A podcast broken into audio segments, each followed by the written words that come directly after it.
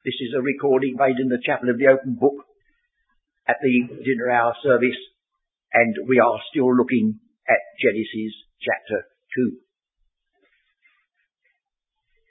You may remember that last time we met together, we were considering the question of what was the penalty. What was the penalty? Uh, today we're looking at another aspect. What was the immediate consequence of the consciousness of guilt?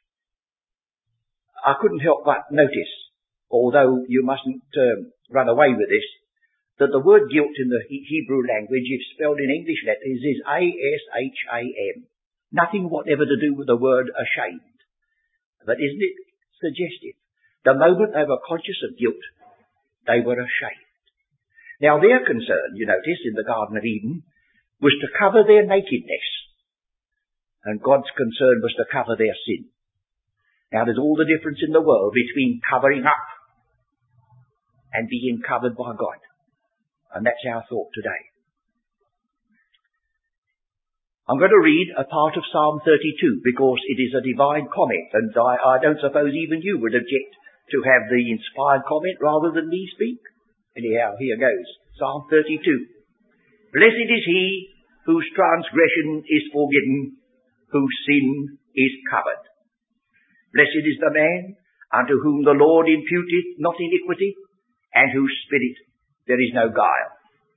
When I kept silence, my bones waxed old through my roaring all the day long. For day and night my, thy hand was heavy upon me. My moisture is turned into the drought of summer. See now, that means now look at this. I acknowledged my sin unto thee, and mine iniquity have I not hid.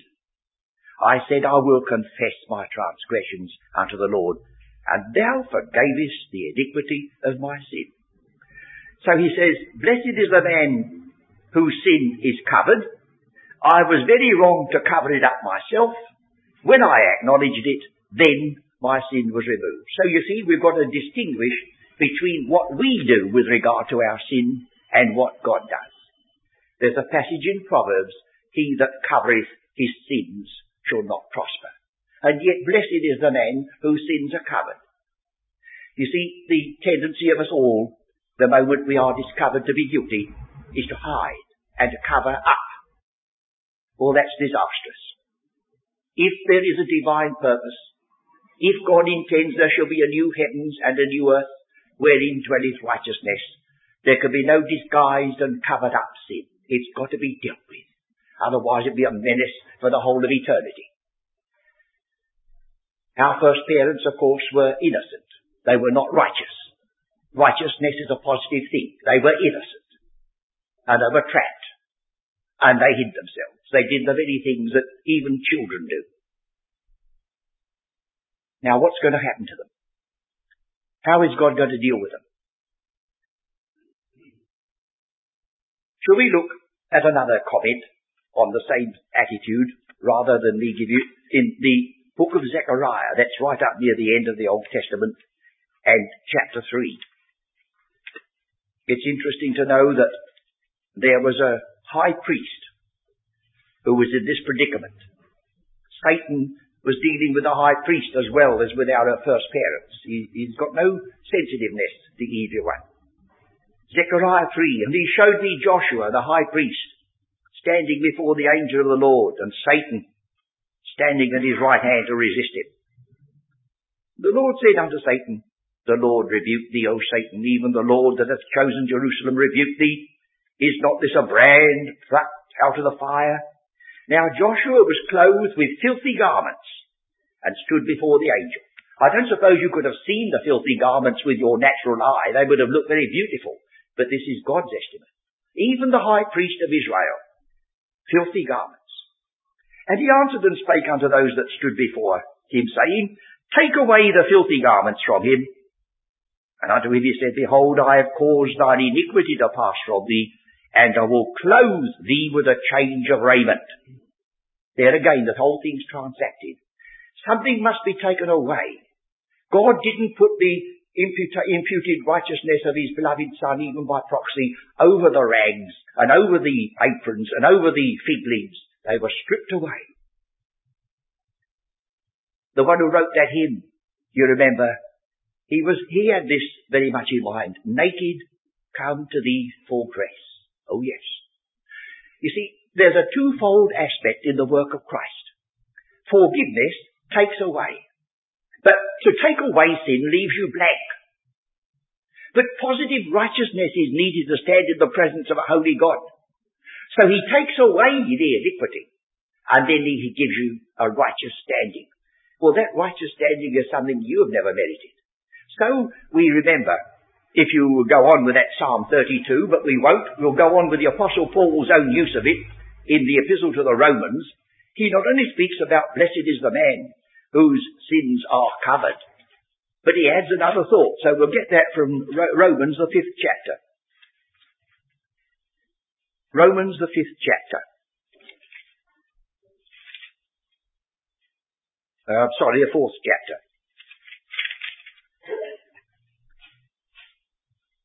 He says, um,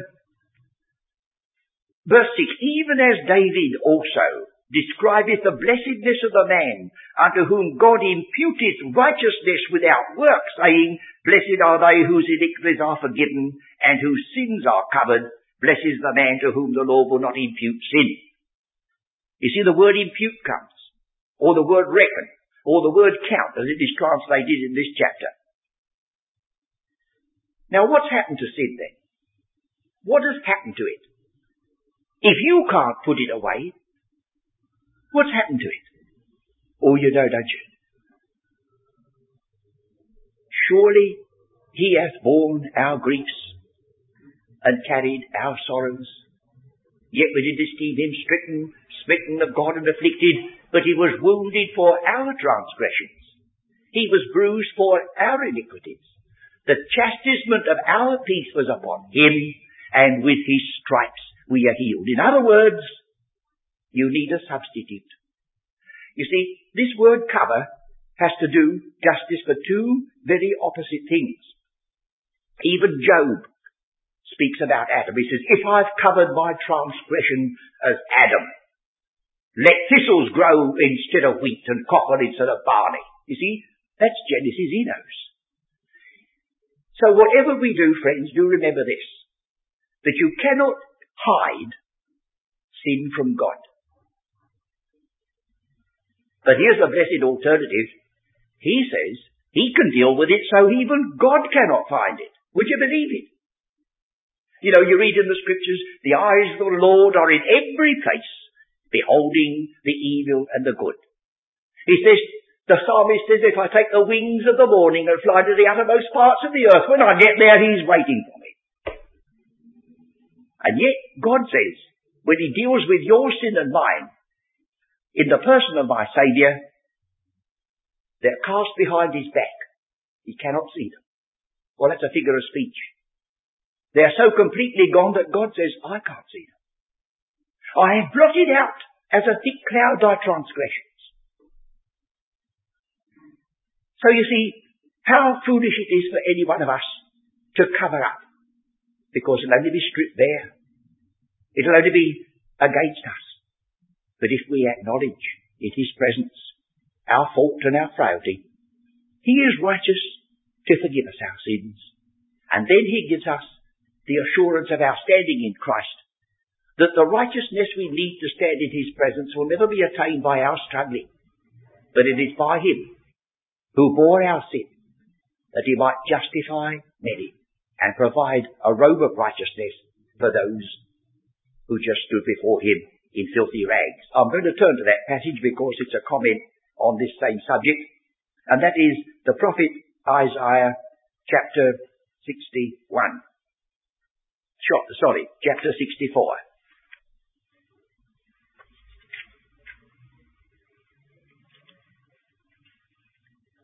This is the, the people of Israel now uttering their confession. Isaiah 64. Verse 6, but we all as an unclean thing, and all our righteousnesses. Now that's a Hebraism. You don't use the plural in ordinary English and speak of righteousnesses. But in the Hebrew, they very often put a thing in the plural, not to make a plural of it, but to magnify it. The voice of thy brother's bloods with an S on the end. That's life's blood. The holy places is not holy places. There's only one most holy place. That's what it means. The holy place of all holy places. So all our righteousnesses, the very best you can think of, what are they in that searchlight of God's presence? All our righteousnesses are as filthy rags.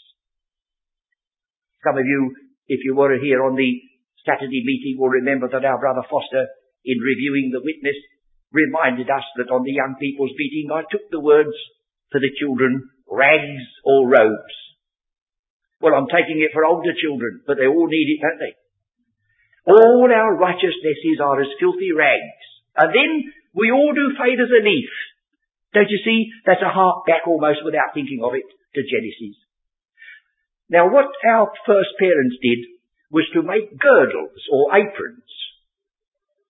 They didn't cover themselves, they just suddenly ceased to be innocent because that's what sin does. That's what sin does. But that was going to fade as a leaf. That wasn't going to last. And God stripped it. Now what did God provide?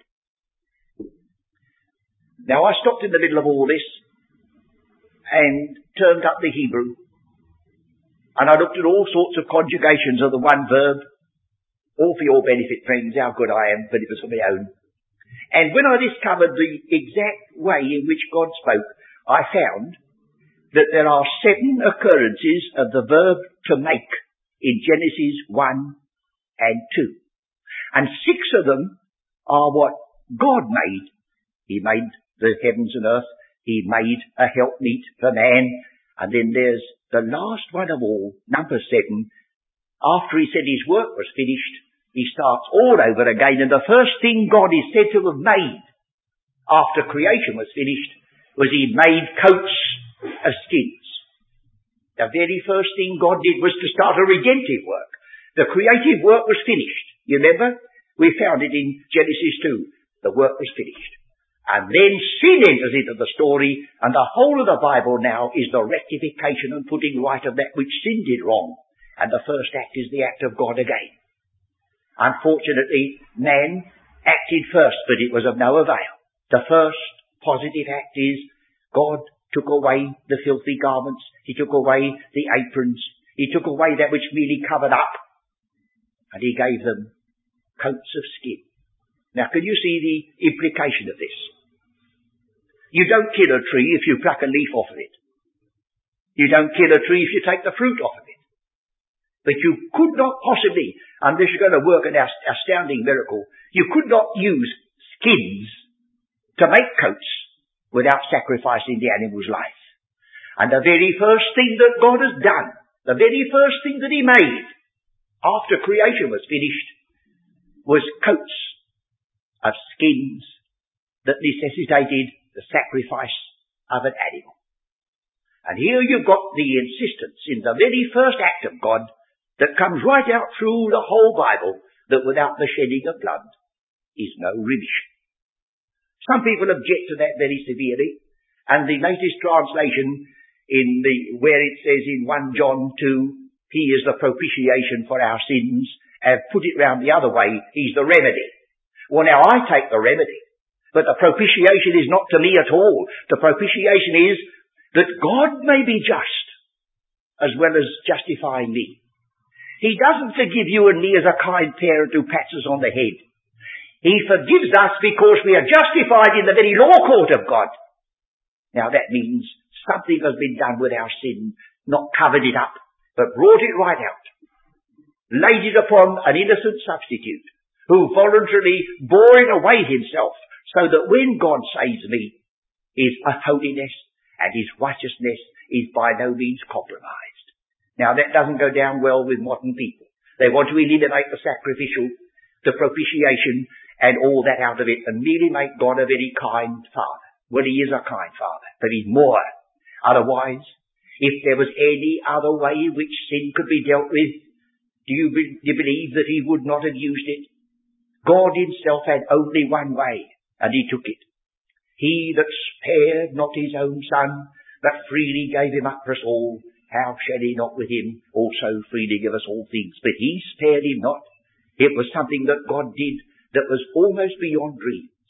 And there it is written. There's not one part of the Bible that leaves out the emphasis that the wages of sin is death and that the only way it can be cancelled is by the death of another. So you, you read the law of Moses and it's embedded in it. You read the, the, the whole books of the prophets and they say the same thing. You get to the Psalms and the other writings, you come into the New Testament, the Gospels, the Acts, the Epistles, and the book of the Revelation, they all say unto him that loved us and loosed us from our sins in his own blood. Now this is going to be emphasized in the next chapter as we go on in Genesis. Outside the Garden of Eden, two men are going to go through the same thing again.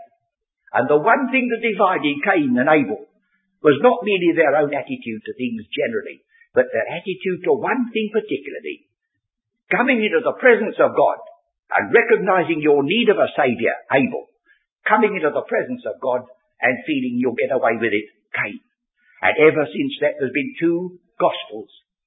They've all divided up into two. Either something in my hand I bring, or nothing in my hand I bring. Or maybe we realize, maybe realize from these early statements in the scriptures that instead of setting them aside, even as the head of the national church has just done, as I read in the newspaper, got no place for Adam and Eve and all that. Nobody believes that now apparently. It looks as though it's incipient. And if we set that aside, we're doing despite to the Word of God and the work of Christ which it foreshadowed. Now I think our time is practically up. It does go quickly. Uh, but uh, I would remind you that there's no gate crashing with regard to this. How camest thou in hither, not having a wedding garment? It's provided for you. You can't get by without. And there's no possibility of going in with patches. For the scripture declares that you put a patch on, it tears it and you look worse. So don't patch your rags, friends. If you feel in need of a saviour, come. And you can even take the words of the hymn if you don't know how to go. Just as I am, without one plea, but that thy blood was shed for me, and that thou bidst me come to thee, O Lamb of God. That's his title. Sacrificial. O Lamb of God, I come.